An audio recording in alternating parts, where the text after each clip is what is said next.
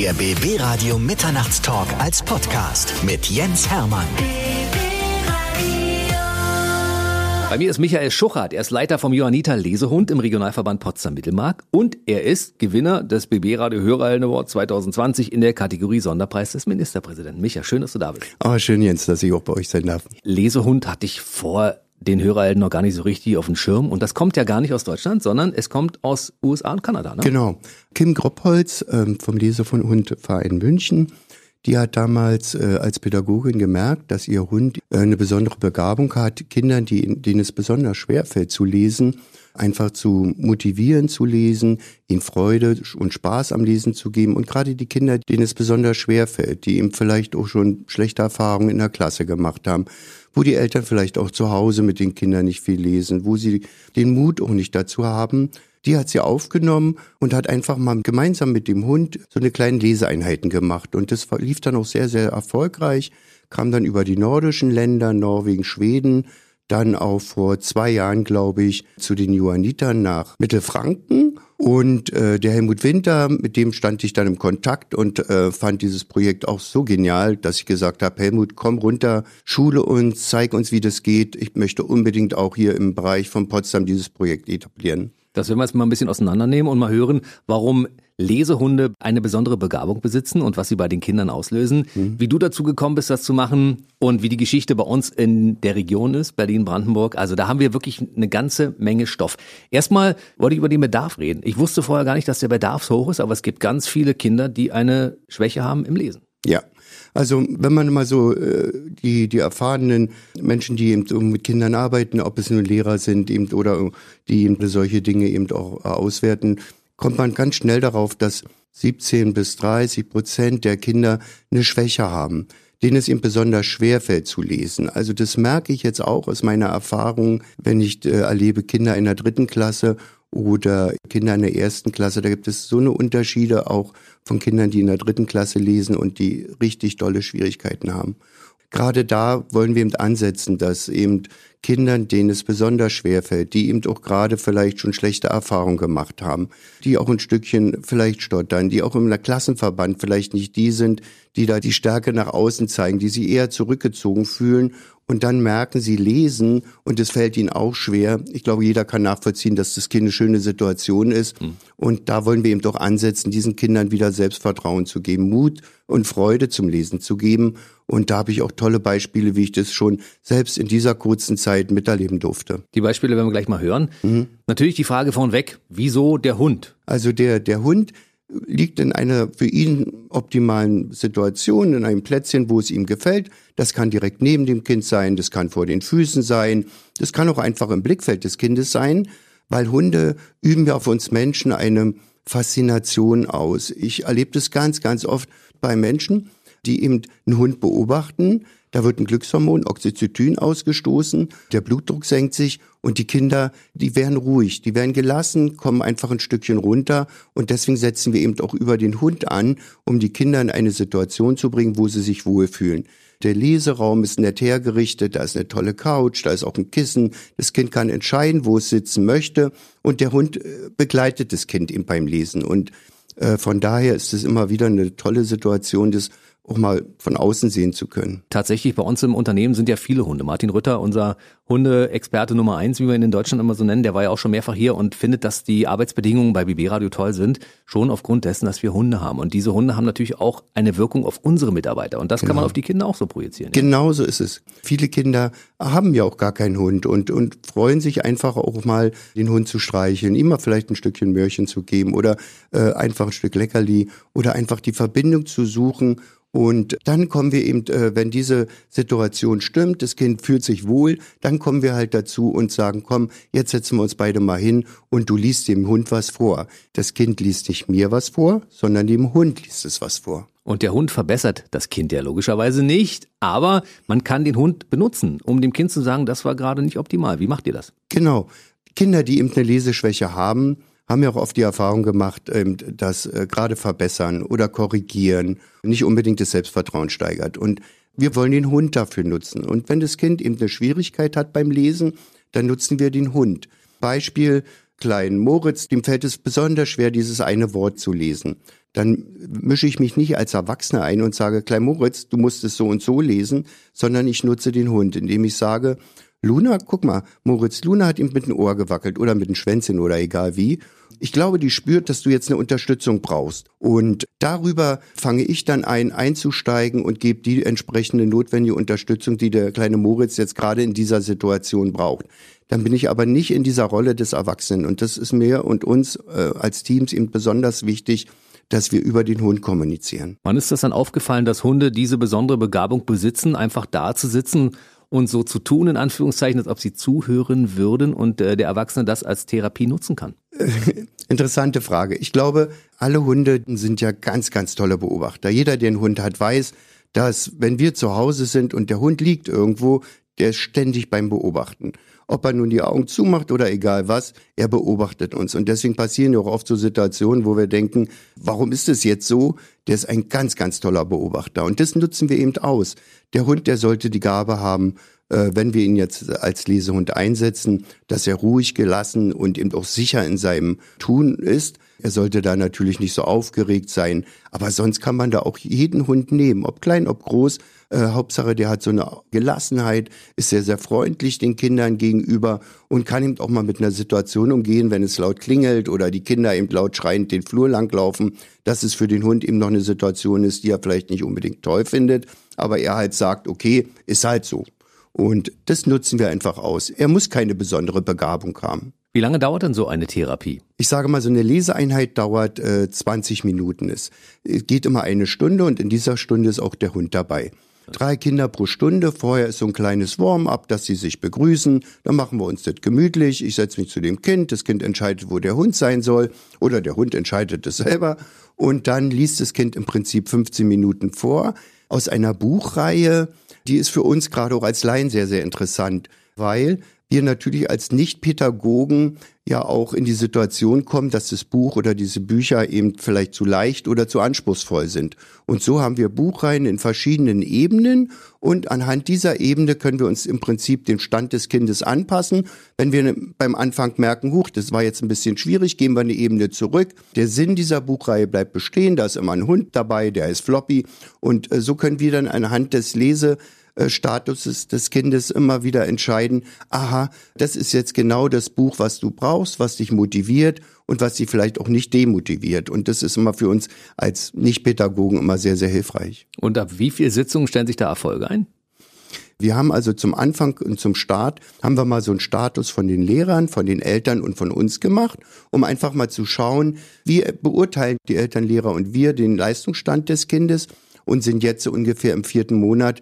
Äh, wir müssen einfach noch ein paar Monate warten, denn gerade auch durch den Lockdown war natürlich unsere Arbeit auch immer sehr, sehr eingeschränkt. Da sprechen wir gleich nochmal im Detail drüber. Ja. Aber man kann aber sagen, dass die Lesefähigkeit innerhalb dieser Wochen, wo das Kind regelmäßig dem Hund vorliest, zunimmt, ja? Auf jeden Fall. Also auf jeden Fall. Und ein großer Punkt ist ja diese Motivation. Ich erlebe immer wieder, dass die Kinder schon draußen auf uns warten und sagen, ich habe jetzt Lust zu lesen. Oder auch während des äh, Lesens einfach sagen, du Micha, ich möchte heute noch ein zweites Buch lesen. Da kommt es vielleicht gar nicht unbedingt darauf an, dass das Kind in den drei Monaten deutlich besser liest, sondern es kommt eher darauf an, Freude am Lesen zu finden. Und wenn mir ein Kind sagt, ich möchte heute unbedingt noch ein Buch lesen oder es erzählt mir, dass es zu Hause jetzt abends selber liest, der Rest kommt von alleine. Das ist eigentlich das schönste Dankeschön, was man bekommen kann, dass die Kinder Spaß haben am Lesen. Wichtig, sonst würdest du den Job ja auch nicht machen. Richtig, so, ne? ganz genau so ist es. Bei mir ist Michael Schuchert, er ist Leiter vom Johanniter Lesehund im Regionalverband Potsdam-Mittelmark-Fleming. Und du hast ja eine Qualifikation einmal für Therapiehunde und einmal für Lesehunde. Das müssen wir vielleicht mal ein bisschen genauer erklären. Mhm. Therapiebegleithunde, ich habe zwei Ausgebildete, eine Luna und eine Antonia. Die Ausbildung geht ungefähr über, das hängt vom Institut ab. Ich habe sie ganztags gemacht, über 14 Tage mit entsprechender Prüfung. Und ich arbeite hier in der Region in der Psychiatrie in Treuenbrietzen, bin in Berlin für einen Kinderhospizdienst mit den beiden unterwegs, bin in ganz, ganz vielen Seniorenheimen, die mich jetzt gestern auch schon wieder angerufen haben, gefragt haben, oh Mann, wann kommst du endlich wieder? Also das ist gerade Seniorenheime eine gerade ganz sehr, sehr blöde Situation. Ja, die sind sehr einsam dort, ne? Ja.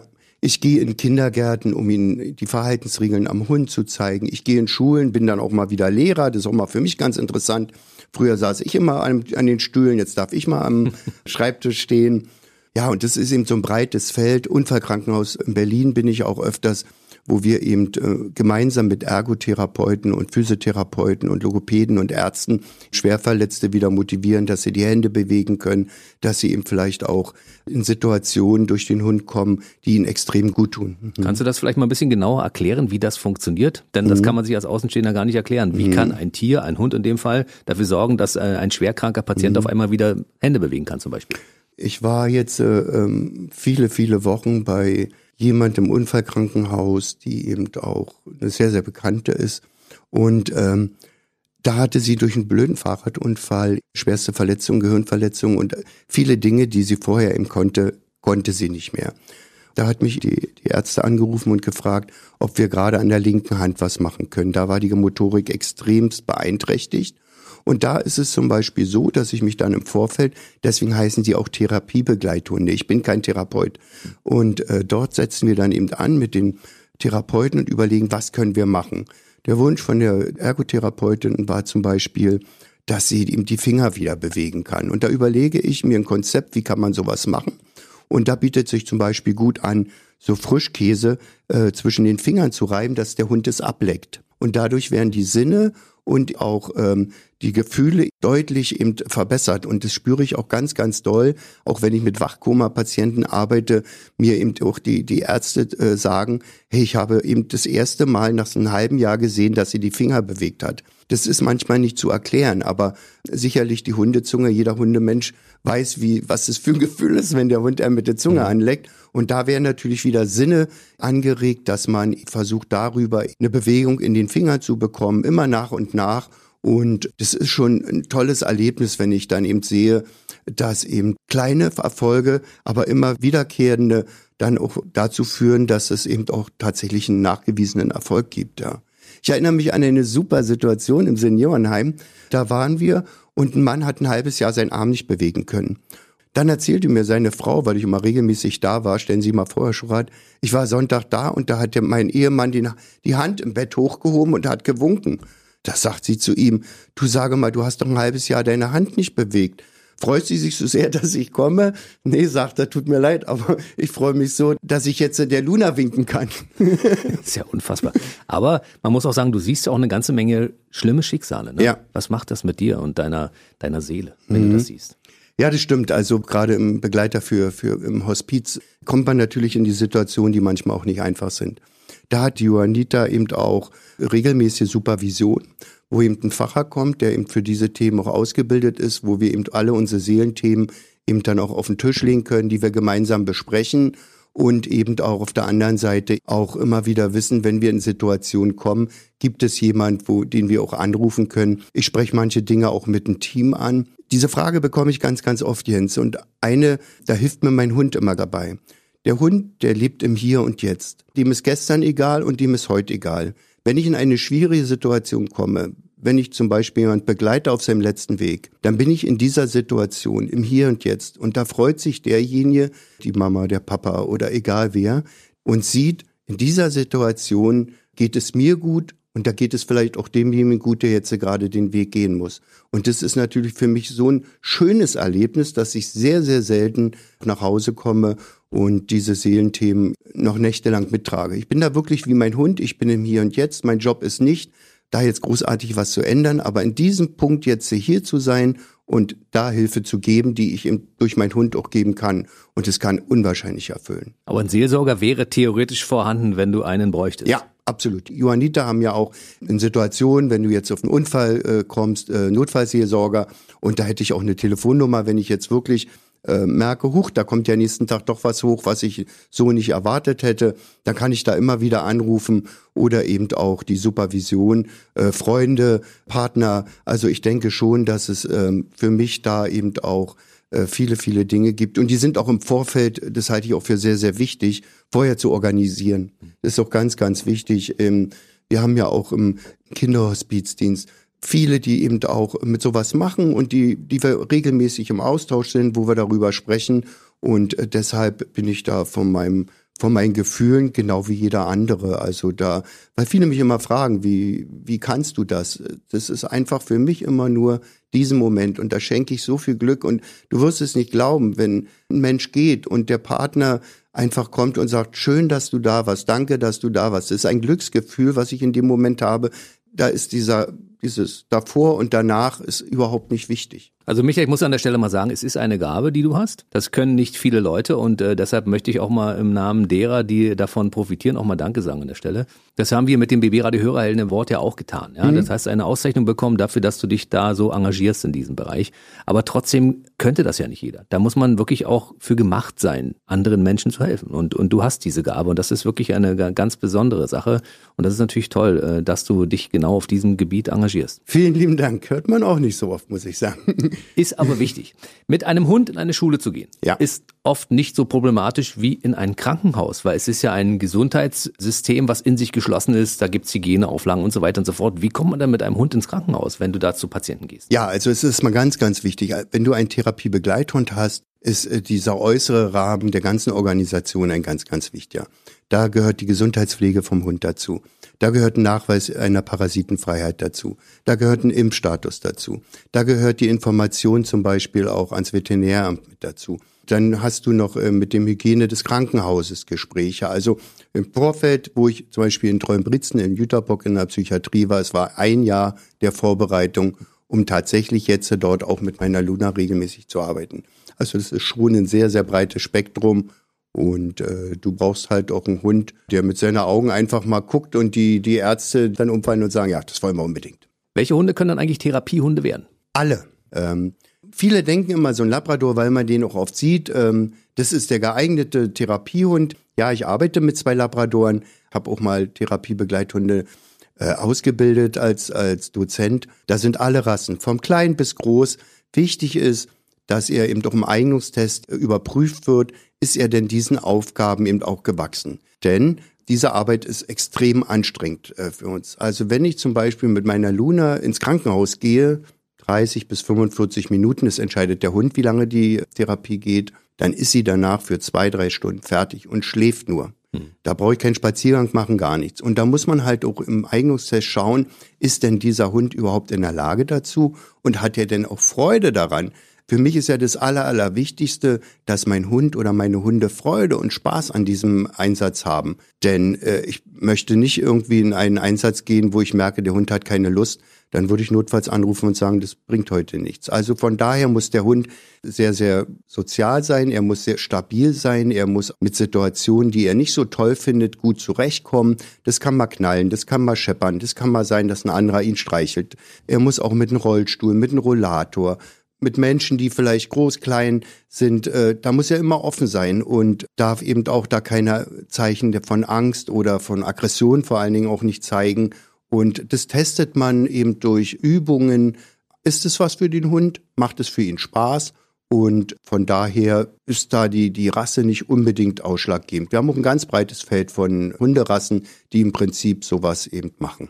Wenn man als Begleiter eines Therapiehundes oder eines Lesehundes unterwegs ist für die Johanniter, das ist ja eine ehrenamtliche Tätigkeit. Ja. Und da kann ja im Prinzip jeder, der einen Hund zu Hause hat und sagt, also mein Hund wäre geeignet und ich hätte da Lust drauf, das zu machen, sich bei euch melden bei den Johannitern und da mitmachen oder wie geht das? Ja, also ähm, wir haben ja durch dieses äh, Projekt seit einem Jahr, klar, Corona hat uns jetzt ein bisschen äh, da auch ausgebremst, aber trotzdem äh, biete ich immer wieder auch Ausbildungen an wo wir eben auch für weitere Schulen, auch da nochmal vielleicht das Interesse in Schulen in der näheren Umgebung in Potsdam, Teltow-Fleming, Potsdam-Mittelmark. Also wenn Schulen Interesse haben, einen Lesehund an ihrer Schule haben zu wollen, dann gerne einfach melden oder eben auch gerne mit ihrem Hund mal als Lesehund arbeiten wollen. Das ist ungefähr zwei, drei ehrenamtliche Stunden in der Woche. Dann einfach mal melden. Wir sind im Moment immer noch im Aufbau. Wir suchen weitere Schulen, wir suchen weitere Teams, die eben auch Lust und Spaß hätten, als Lesehund eben auch zu arbeiten und Kindern und auch den, den Lehrern. Also das ist auch für die Lehrer eine tolle Erfahrung, wenn eben auch ihre Kinder eben auch mit einem Lesehund gemeinsam äh, lesen üben. Und von daher mein Aufruf auch, wer Interesse hat, Schulen, Lehrer, einfach mal melden. Die erste Schule kam zum Beispiel über einen Lehrer, Der hatte das irgendwo mal aufgeschnappt und fand es toll, hat sich bei mir gemeldet und jetzt sind fünf Teams bei ihm in der Schule, in der Humboldt-Schule in Potsdam. Das heißt 15 Kinder, die dort regelmäßig eine Leseförderung bekommen. Also ihr sucht sowohl als auch, ihr sucht ja. die Leute, die als Hundebesitzer unterwegs sind und sagen, ich traue mir das zu, als Therapeut arbeiten zu können und habe ein paar Stunden frei und würde mich ehrenamtlich engagieren. Genau. Die sucht ihr und ihr sucht andererseits aber auch die, die davon profitieren wollen. Ganz genau. Und Infos gibt's bei euch im Internet auf der Internetseite, die wir nachher natürlich noch mal ausführlich sagen und ja. die wir natürlich unten drunter in den Shownotes nochmal zusammenfassen. Also man kann alles, was wir heute erzählt haben, auch nochmal in Form von Links und so ja. sich anschauen und da entsprechend draufklicken. Und wer auch sagt, Mensch, ich finde das Projekt total toll und möchte vielleicht auch so ein Lesekind unterstützen finanziell, da sind wir natürlich auch total offen, weil die Arbeit ist ähm, eine ehrenamtliche, aber sie kostet natürlich auch wie vieles eben auch Geld. Raumausgestattung, Qualifizierung, Ausbildung, diese Lesebuchreihe, das sind natürlich auch Dinge, die ihm Geld kosten. Und wer also sagt, Mensch, ich finde das Projekt so toll, möchte es unterstützen, herzlich gerne. Wir, wir brauchen das eben, um auch vielen da noch eine Unterstützung zu geben. Das wäre die nächste Frage gewesen. Wie finanziert sich das Ganze? Denn für die Kinder selbst ist es ja kostenfrei. Ja, wir haben das große Glück, eine großzügige Unterstützung von der Mittelbrandenburgischen Sparkasse, von der Postcode-Lotterie bekommen zu haben, wo wir eben genau eben auch diese Gelder so einsetzen können, dass wir Schulen sagen können, ihr braucht nicht über ihre Fördervereine oder durch Beantragung den Weg gehen. Nein, wir haben das jetzt äh, durch die großzügige Unterstützung und können euch einen, einen, Raum entsprechend gestalten. Wir können eben auch äh, die entsprechenden Buchreihen bestellen. Wir können eben auch die entsprechenden Leute dafür ausbilden.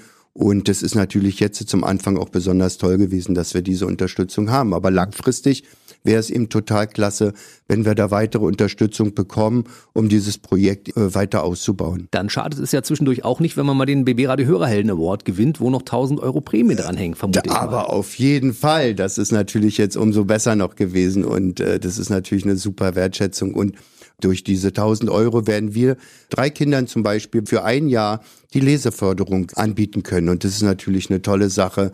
Und da freuen wir uns auch riesig drüber. Es ist natürlich auch eine, eine große, breite Öffentlichkeitswirkung, wenn wir natürlich diesen Preis vergeben. Das ist der höchste Preis, den wir als BB Radio vergeben für ehrenamtliche Tätigkeit in Brandenburg. Und dementsprechend ist das wahrscheinlich auch so, ein bisschen für euch der Ritterschlag. Aber hallo, ähm, ich glaube, das macht schon was mit einem und diesen Augenblick weg mit Sicherheit auch nicht so schnell vergessen. Wir können die Geschichte ja vielleicht mal erzählen. Wir haben dich ja unter einem Vorwand hergelockt. Du wusstest gar nicht so richtig, was hier passiert, ne? Nee, ich wusste nicht wirklich, was passiert, nee. So richtig schön war erst, als du neben mir gestanden hast. Ich denke, jetzt, jetzt ist irgendwas, aber äh, da, da wusste ich, jetzt passiert irgendwas, es wird irgendwas Schönes sein. Und äh, das hat mir dann doch schon erstmal äh, Mut gegeben. Und als ich dann den Ministerpräsidenten und dann hatte ich auch noch einige von meinen Teams gesehen, Boah, das war schon sehr, sehr aufregend. Ist es immer noch. Das halt immer noch nach. Das merke ich auch, wenn ich dich jetzt gerade hier so sehe. Hast du dir verdient. Lass uns kurz über Corona reden, denn ja. in der Corona-Zeit war es ja oftmals nicht möglich, den Präsenzunterricht durchzuführen. Das heißt, du mhm. konntest mit Luna auch nicht in die Schulen gehen oder in ja. die entsprechenden Kliniken, aber es gab digitale Varianten, um das trotzdem zu realisieren. Ja. Das Schöne war, wir hatten drei, vier Einsätze, bevor es losging, in der Humboldt-Schule am Humboldt-Ring hier in Potsdam. Die Kinder kannten Luna schon, weil ich ja Präsenz da war, zwei, dreimal. Das werde ich auch nie vergessen. Mich schrieb dann eine Mama an, mein kleiner Leon, der möchte das unbedingt gerne weitermachen. Ja, und dann haben wir gemeinsam überlegt, wie sowas gehen könnte. Und der Leon, der sonst zu Hause nie, nie ein Buch gelesen hat, der forderte, in Anführungsstrichen jetzt liebevoll gemeint, dreimal die Woche zum Anfang Einsätze, um der Luna vorzulesen.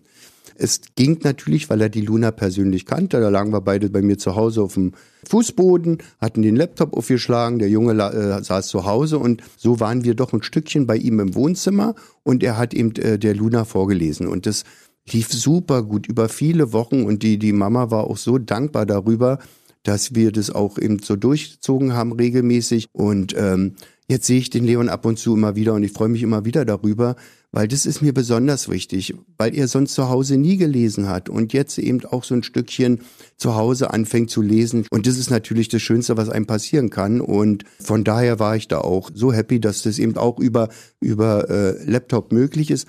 Klar, es muss erst so eine persönliche kurze Beziehung schon da sein, weil es ist schwierig zu sagen, ich lege mich jetzt zu Hause hin und da ist ein fremdes Kind, die hat, da fehlt ein Stück Beziehung. Aber wenn es jetzt wie zum Beispiel in der jetzigen Situation, äh, viele von mir und meinen Teams kennen die Kinder jetzt schon über mindestens zwei, zweieinhalb Monate und da ist sowas mit Sicherheit auch eine Alternative, falls wir in eine Situation kommen, wo eben äh, schwer wird, eben auch in der Schule das äh, zu machen. Kann man sagen, dass sich die Lesefähigkeit nach zwei, zweieinhalb Monaten schon verbessert? Das ist ganz, ganz unterschiedlich. Ich spreche mal aus, bei, äh, aus meinen Erfahrungen. Ich habe ja sechs Kinder, weil ich ja mit zwei Hunden arbeite. Bei zwei merke ich es ganz, ganz doll. Und bei jemand, dem fällt es weiterhin extremst schwer. Aber er hat in den, in den letzten Wochen immer mehr eingefordert, mehr Bücher zu lesen. Er war auch richtig stolz, wenn er mal so ein Buch gelesen hat. Das ist übrigens das Schöne an die Buchreihen. Die lesen sich in 15 Minuten durch. Damit ist auch immer ein Erfolg da, dass er sagt, oh, boah, heute habe ich ein Buch geschafft. Und ähm, das ist natürlich auch bei Kindern, die es, bei denen es sehr, sehr schwer fällt, wird es auch länger dauern als drei, vier Monate. Aber nochmal, wie ich auch schon so oft gesagt habe, die haben Spaß, die haben Freude und die freuen sich einfach, das Buch nehmen zu können und fordern das ein. Und ich glaube, der Rest kommt dann von ganz alleine. Du bist so ein bisschen auch Therapeut für die Eltern, die dann zwischendurch vielleicht auch mal die Flint ins Korn werfen wollen und sagen, ja. er, er oder sie lernt das nicht. Und dann sagst du, ihr müsst einfach dranbleiben. Ja, ich habe ja selber einen Sohn und habe immer was vorgelesen. Um, oft bekommen wir dann die Gespräche, die wir eigentlich auch wünschen und erhoffen, aber nie bekommen, wenn er aus der Schule kommt. Jeder Elternteil stellt seine Fragen, jeder bekommt dieselben Antworten, die sind kurz, knapp, Kind hat ja keine Lust zu antworten, aber wenn er einschläft und man liest ihm was vor und es entwickelt sich so ein Stückchen Zweisamkeit, dann kommen auch die Gespräche und ich kann einfach auch jedes Elternteil nur dafür animieren und äh, Mut machen. Nehmt euch diese 15 Minuten Zeit, egal was ist, setzt euch hin, lest dem Kind was vor, lasst euch was vorlesen und gebt dem Kind einfach die Möglichkeit, euch auch ein Stückchen die Dinge zu erzählen, die ihn bewegen. Und das ist auch eine, eine Erfahrung, die ich gemacht habe. Und ja, ich bekomme oft von Eltern auch wiedergespiegelt. Über heutzutage ist ja über viele Medien was möglich die eben auch so glücklich darüber sind. Letztens war ich beim, mit meinem Sohn beim Kiefernorthopäden, da sagte die junge Frau dort in der Rezeption, sind Sie nicht der Herr Schubert von den Lesehunden? Ja, sag ich. Na, Sie, Sie lesen doch bei meinem Sohn vor. Siehst du? Das, du bist ja schon ein Promi in der Region. Jetzt bist du allerdings nur für den Regionalverband Potsdam-Mittelmark-Fleming tätig. Das ja. heißt, äh, im Rest des Landes Brandenburg und auch in Berlin gibt es natürlich jetzt viele Leute, die aufhorchen und sagen, Lesehund. Habe ich vielleicht schon mal irgendwo gehört, konnte damit nichts anfangen. Jetzt habe ich es gerade erklärt bekommen, wie es funktioniert. Gibt es denn, ist es äh, geplant, dass die Johanniter diese Projekte noch weiter ausbauen und es immer mehr werden und es immer größer wird, dieses Projekt? Klar, diese Thematik stellt sich. Ich bekomme ja auch oft Anfragen und bin auch immer wieder in der Situation, wo aus anderen Regionalverbänden der Johanniter Leute dabei sind, die sich das anschauen, die Interesse wecken, die einfach sagen, oh, ich hätte dieses Projekt auch da. Es wird auch für Berlin Gespräch geben. Also es wächst, aber ähm, auf der anderen Seite muss ich natürlich jetzt erstmal gucken, wir sind ja auch hier erst am Start. Ich möchte schon gerne in unserem Bereich noch mehr Schulen und noch mehr Teams in die Breite schicken und wenn da natürlich auch Interesse von anderen Regionalverbänden ist, ich bin immer bereit, auch gerne dieses Thema weiterzutragen. Nun können wir davon ausgehen, dass das Projekt ja erst Anfang des Jahres 2020 gestartet ist. Das ja. ist ja noch relativ jungfräulich. Ne? Ja, ja. Und genau. dafür habt ihr in den zwölf Monaten, die ihr schon gearbeitet habt, ja schon so, so viel geschafft. Wie stolz seid ihr dann darauf, das Team? Ich merke das halt immer auch wieder anhand der Rückmeldung, auch wenn ich es von anderen Teams bekomme. Ich bin ja mit den anderen Teams auch sehr, sehr eng in Kontakt. Klar, da gibt's oft, oft auch Fragen, aber ähm, ich erinnere mich ähm, an die Christine, mit der ich damals jahrelang Rettungshundearbeit gemacht habe. Und ich lasse die Teams, wenn die ausgebildet sind, auch nicht allein. Ich coache sie die ersten Einsätze mit und begleite sie. Und in der ist so viel passiert. Die ist so begeistert und so erfreut, auch mit diesem Thema zu sein. Die hat mich letztens so liebevoll angerufen, die sagt, Micha, das ist genau das Thema, was ich immer wollte. Das macht mir so viel Spaß. Die Kinder geben mir so viel zurück an glänzenden Kinderaugen. Das, das ist so schön und das motiviert mich, erfüllt mich vor allen Dingen auch, weil das Schönste ist ja, wenn, wenn das, was man tut, einen auch erfüllt und andere sagen es oder die zeigen es einem. Und das ist natürlich die größte Wertschätzung, die man haben kann. Man kann aber den Therapiehund und dich jetzt nicht sofort buchen und sagen, ich zahle für die Therapiestunde Geld oder geht das auch? Oder muss man in dem Form eine, eine, eine Spende an die Johanniter machen und das Geld kommt dann wiederum dem Projekt zugute? Mhm, genau so ungefähr. Therapie heißt jetzt wirklich tatsächlich äh, Therapiebegleithund, dass ich in Einrichtungen, ich habe es auch schon mit äh, Privatpatienten gemacht, also auch jetzt über ein Krankenhaus mit riesen Panikattacken vorm Hund, Da reden wir nicht vom Angst, sondern wirklich Panik, wo die Luft mhm. wegbleibt mit, mit all den Dingen, die dazugehören. Und dann arbeite ich auch mit Ärzten zusammen und dann passiert es halt auch, dass sie sagen, Mensch, Micha, kann ich dich mal wieder besuchen? Ich hatte da eine junge Frau, mit der haben wir das zusammen gemacht und die kommt heute manchmal zu mir, nimmt sich die Luna und geht mit ihr 15 Minuten spazieren. Das ist unglaublich. Und äh, von daher Fragen kann man immer jetzt. no, man kann ja eine Spende leisten und sagen, ich möchte trotzdem genau. davon profitieren. Das geht Genau, ja. absolut, ja. absolut. Die Frage ist natürlich, das ist das, was ich jetzt rausgehört habe. Du hast also auch schon Leuten geholfen, die Angst vor Hunden hatten, um ihre Angst vor Hunden auf die Art und Weise zu bekämpfen und trotzdem noch davon zu profitieren, weil sie den Hund als Therapiehund genutzt haben. Ja, hier auch nochmal wichtig, das erlebe ich auch oft mit Kindern, ähm, dass die Lehrer sagen, oh mein, das Kind hat Angst. Ich glaube, Angst, mit der kann man sich auseinandersetzen. Das traue ich mir sogar auch zu. Ich arbeite auch mit, wenn, wenn ich immer in Klassen gehe und was vorstelle, dass es da so zwei, drei Kinder gibt, die eben ein bisschen ängstlicher sind, die binde ich damit ein. Zum Beispiel, wenn sie sich nicht trauen, ein Leckerli über, über die Hand zu geben, dann habe ich immer einen Holzlöffel dabei, dann ist es so eine Brücke, wo sie trotzdem eben dem Hund ein Leckerli geben, aber eben nicht unbedingt auch diese Nähe zulassen müssen. Das, das ist ein Thema, das, das mache ich immer sehr, sehr gerne auch und da sind auch mal viele überrascht, wie schnell sowas klappt. Schwierig wird's dann wirklich, wenn wir in den Bereich der, der Panik kommen, wo eben auch äh, das nur über einen Arzt geht. Das traue ich mir auch nicht zu, das würde ich auch nie machen, denn da ist ärztliche Hilfe notwendig und da wird auch ganz gezielt therapeutisch mit uns und den Ärzten gearbeitet, dass man eben äh, diesen Menschen dann eben doch hilft. Aber auch da kann geholfen werden. Ja, absolut. Absolut. Wer sich jetzt über das Projekt oder über die Projekte, die wir jetzt hier gehört haben, informieren möchte, der findet euch im Internet wo? Unter der Johanniter-Seite vom Regionalverband Teltow, Fleming, Potsdam, Mittelmark oder eben auch auf Facebook. Dann sage ich an dieser Stelle nochmal ganz herzlichen Dank, dass du dieses tolle Projekt oder diese Projekte begleitest, dass du dein Fachwissen zur Verfügung stellst, um Leute auszubilden, um Hunde auszubilden, um Kinder und Erwachsene glücklich zu machen und sage einfach nur, lieber Micha, mach einfach weiter so weil das ist ein toller Job, den du hier machst. Ja, das erfüllt mich auch total. Also ich glaube, das ist die größte Wertschätzung. Der Preis ist riesig toll, aber auf der anderen Seite auch von den Menschen eben äh, das Dankeschön in den Augen oder eben im Herzen zu sehen, ist genauso eine große Wertschätzung und das ist, erfüllt mich und solange ich gesund bleibe, mache ich das total gerne weiter. Das ist genau der Punkt. Ich glaube, ich muss es nochmal ganz kurz sagen. Es ist eine ehrenamtliche Tätigkeit, das heißt, du bekommst dafür kein Geld. Aber als Begleiter eines Lesehundes beziehungsweise eines Therapiehundes bekommst du das wertvollste Geschenk überhaupt. Man darf in leuchtende Augen schauen. Ne? Absolut, Jens. Bei mir war Michael Schuchert, Leiter vom Johanniter Lesehund im Regionalverband Potsdam Mittelmark Fleming und ich wünsche dir, schrägstrich euch, viel Erfolg weiterhin. Vielen lieben Dank. Ich war auch für mich, ich für erste Mal beim Radio, BB Radio und eben auch die Wertschätzung, heute meine Arbeit vorzustellen das ist für mich auch eine ganz tolle äh, Sache und ich bin auch total happy, dass ihr mir die Möglichkeit dafür gegeben habt. Dankeschön. Der BB Radio Mitternachtstalk. Jede Nacht ab 0 Uhr. Und der neueste Podcast jeden Mittwoch.